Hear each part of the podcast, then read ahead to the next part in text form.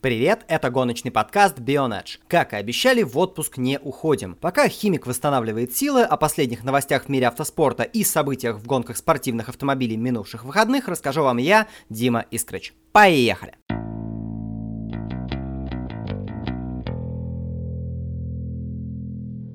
Приедет ли Формула один в Саудовскую Аравию? Это пока вопрос открытый. Но, судя по всему, если уж приедет, то практически в парк аттракционов похлеще Абу-Даби. Об этом можно судить по выложенной в открытый доступ картинке. Да еще и трассу собираются сделать длиннее СПА. У Формулы один впервые за долгие годы сменится самый протяженный трек. И перепад высот обещают, чтобы скучно не было. И даже созданием будет заниматься не Тильке, а Test and Training International под руководством Алекса Вурца. Только вот часто бывает так, что чем выше ожидания, тем больше потом окажутся наши проблемы. Впрочем, не спешу лить негатив. Даже до подписания контракта еще довольно далеко. А сложность проекта, скорее всего, вообще не позволит говорить о проведении этапа раньше двадцать второго года. Тесты Формулы один могут стать не совсем тестами, а чем-то вроде пролога в гонках на выносливость. Liberty Media хочет больше шоу, поэтому собирается полноценно освещать предсезонку. Со сравнением времен, типов шин, официальной графикой и прочими свистоперделками. Это может и неплохо. Но вот очередное сокращение количества дней на тестах радовать лично меня уже не может. Понимаю, экономии и все такое, но по проекту нынешних владельцев серии обкатывать новые машины можно будет на протяжении всего лишь пяти дней. Не маловато ли? Или главная цель этого в том, чтобы повысить количество технических сходов в Австралии? Но тогда пострадают от этого скорее маленькие команды, ну и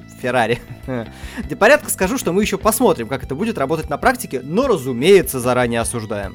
Пока Зандворты и Ханой старательно пытаются попасть в календарь эф один, автодром имени братьев Родригес несколько неожиданно там остается. Контракт с мексиканской трассой продлен на три года. Что ж, там хотя бы есть привлекательная картинка со стадиона и всякие музыкальные движухи сразу после подиума. Ну и обгонять, в принципе, получается. Так что пусть живет. Но мы подходим к точке, в которой риск провести сезон в двадцать два этапа повышается. А у нас тут, знаете ли, не наскар. Многовато будет.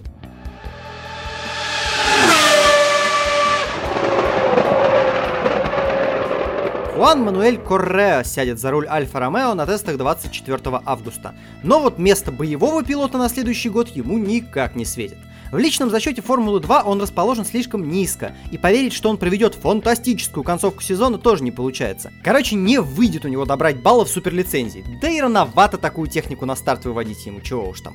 Индикар, Индикар, Индикарушка, и ты туда же, в зеленые технологии полез, чего тебе на месте-то не сиделось? Новый регламент сдвинули на сезон позже, в силу он вступит в две тысячи двадцать втором году. Но в любом случае двигатели даже за океаном все гибриднее и гибриднее становятся. Рекуператор энергии торможений появится, чтобы сделать эффективнее систему push-to-pass в том числе, то есть еще и немного искусственных обгонов добавит это нам. Конечно, прогресс не остановить, но чем больше прогресса и чем старше я, тем больше нытья вы от меня услышите на эти темы.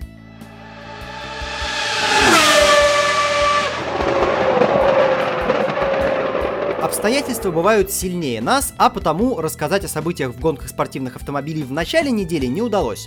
Однако там было довольно интересно и занимательно. И если у кого-то бомбило от победы Мерседеса в эф один, то спешим заверить, что в этом выпуске штутгартскую марку упоминать мы не станем. В общем, погнали! Фудзи Спидвей. Быстрая трасса, отличный вид на Фудзи-яму, главная гонка в сезоне японской Супер джи ти протяженностью в пятьсот миль. Наверное, главным вопросом было то, удастся ли прервать победную серию Лексуса в ведущей категории джи ти пятьсот. Спойлер – нет.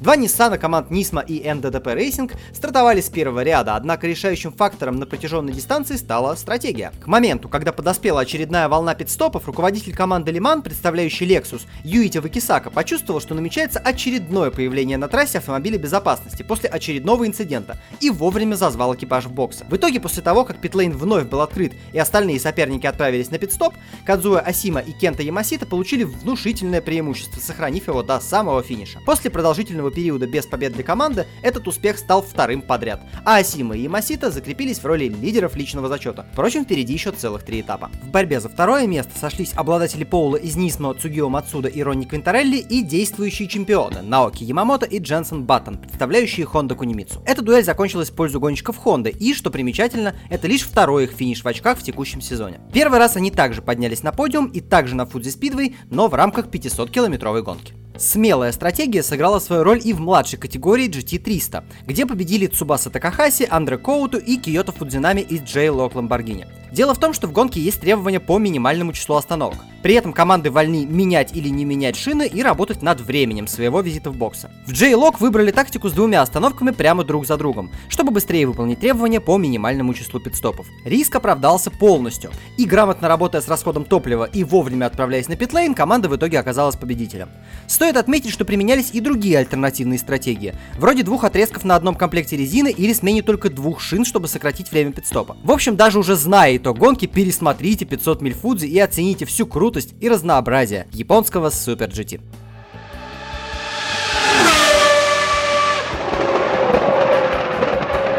Остаемся за океаном и заглянем в Соединенные Штаты, а именно в штат Висконсин, где на трассе Роуд Америка прошел очередной этап имса. Первый ряд ведущей категории ДПИ остался за гонщиками Акуры, в то время как позади расположились две Мазды, выигравшие две последние гонки среди прототипов Дейтона. Стоит ли говорить, что основные сражения вновь развернулись между двумя этими марками, в то время как некогда непобедимый Кадиллак вновь с неким чувством ностальгии смотрел на сражение в подиумной зоне.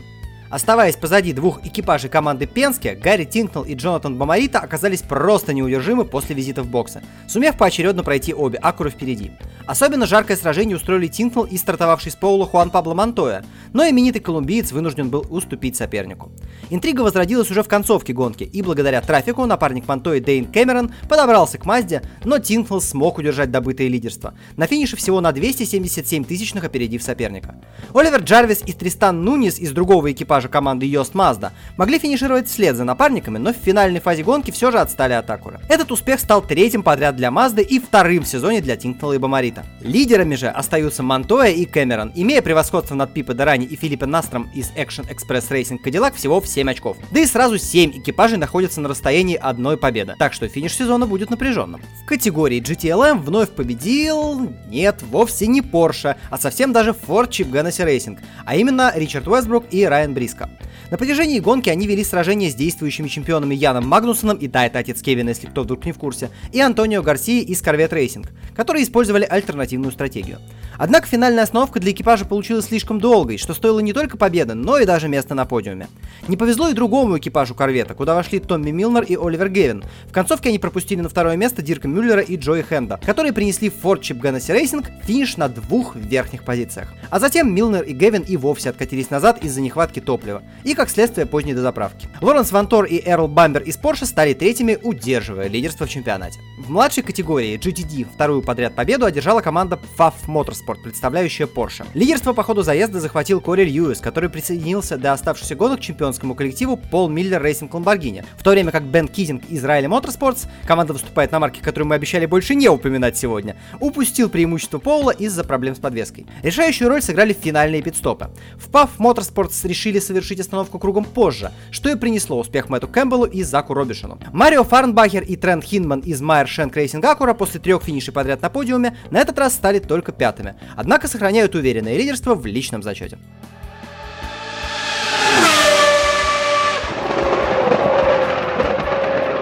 Ну и еще немного о гонках спорткаров, но рангом поменьше. В Южной Корее на некогда принимавшей гонки эф один трассе прошли заезды азиатской серии Blancpain джи ти. Первую гонку на радость публики выиграли Рулов Брюнс и Мануэль Мецгер, представляющие местную команду Solite Indigo Racing, на автомобиле, о котором мы не говорим сегодня. В ответ им второй заезд выиграли Александр Императори и гонщик с непроизносимым именем и фамилией Вуттикорн Интрапхувассак из ААС Motorsport Porsche. Теперь можно отправиться в Европу и в двух словах сказать о гонках, что состоялись здесь. Британский джи ти после визита в СПА вернулся на родную землю и провел раунд на трассе Brands Hatch. Победу в двухчасовой гонке одержали заводской гонщик Aston Martin Джонни Адам и Грэм Дэвисон из ти эф Sport. Для них этот успех стал вторым в этом сезоне. В Зеленом Аду проводится не только свой суточный марафон, но целый чемпионат из гонок на выносливость, где заправляют автомобили джи ти три, а в целом соревнуется огромное число техники рангом ниже. Первые две позиции в гонке заняли гонщики Black Falcon, которая представляет марку, о которой мы не говорим. Да, в итоге довольно часто приходится говорить о тех, о ком не говорим, но ладно. Лучшими же в гонке стали обладатель поулов к двадцати четырем часам Нюрбургринга и двадцати четырем часам СПА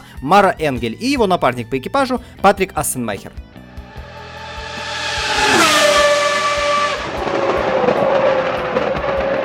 Такие выходные выдались в гонках спорткаров, но сезон только набирает обороты, и впереди нас ждут интересные марафоны и спринтерские этапы в самых различных сериях. К примеру, возобновляется сезон в немецкой серии джи ти три от Duck джи ти Masters, а в конце месяца нас ожидает гонка десять часов Судзуки, которая входит в межконтинентальную серию джи ти. На сегодня это все. Благодарю за помощь в подготовке выпуска Кирилла Мешкова. Для вас работал Дима Искрыч. До скорой встречи. Пока.